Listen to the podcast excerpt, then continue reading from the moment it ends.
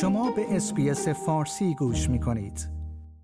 هزاران معلم در سراسر ایالت نیو ساوت ولز امروز سر کلاس های درس حاضر نشدند و با شرکت در یک تظاهرات در برابر پارلمان این ایالت خواستار افزایش حقوق خود شدند.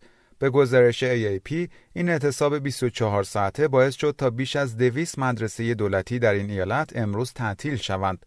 وزارت آموزش نیو ساوت ولز نامهای 209 مدرسه را اعلام کرده است که امروز فعال نخواهند بود و از والدین خواسته است تا فرزندان خود را در خانه نگه دارند چرا که در این مدارس حداقل نظارت وجود خواهد داشت.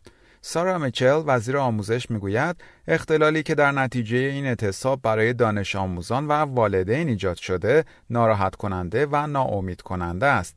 وی از معلمان تقاضا کرده بود تا دست به این اعتصاب سنفی نزند چرا که دومینیک پروتی نخست وزیر ایالت نیو ساوت ولز تایید کرده بود که در بودجه‌ای که در روز 21 ژوئن اعلام خواهد شد حقوق کارکنان دولت را افزایش خواهد داد خانم میچل روز چهارشنبه در گفتگو با Nine Network اظهار داشت ما به طور فعالانه در حال بررسی این موضوع به عنوان بخشی از بودجه هستیم نه فقط برای معلمان بلکه برای تمام کارکنان خط مقدم یا به اصطلاح frontline و این را به طور واضح اعلام کرده ایم. پرو کار سخنگوی حزب کارگر در امور آموزشی دولت استرالیا را به این متهم کرده است که شرایط کارگران را درک نمی کند این در حالی است که اعلام شده است که برای رؤسای دفاتر برخی از وزیران یک افزایش حقوقی ده درصدی در نظر گرفته شده است و میزان حقوق آنها از 320 هزار دلار در سال به 354201 دلار در سال افزایش پیدا کرده است. معلمان در تظاهرات امروز خود خواستار افزایش حقوقی 5 تا 7.5 درصدی شدند.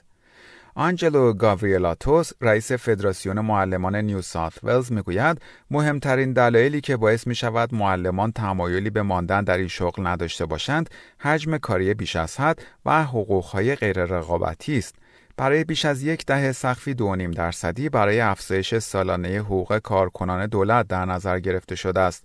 آقای گاوریلاتوس می‌گوید از لغو این اعتصاب خودداری کرده است چرا که وعده افزایش حقوق در بودجه آتی تضمین شده نیست و معلمان تا کنون به اندازه کافی صبور بودند. like، share، comment. SBS فارسی را در فیسبوک دنبال کنید.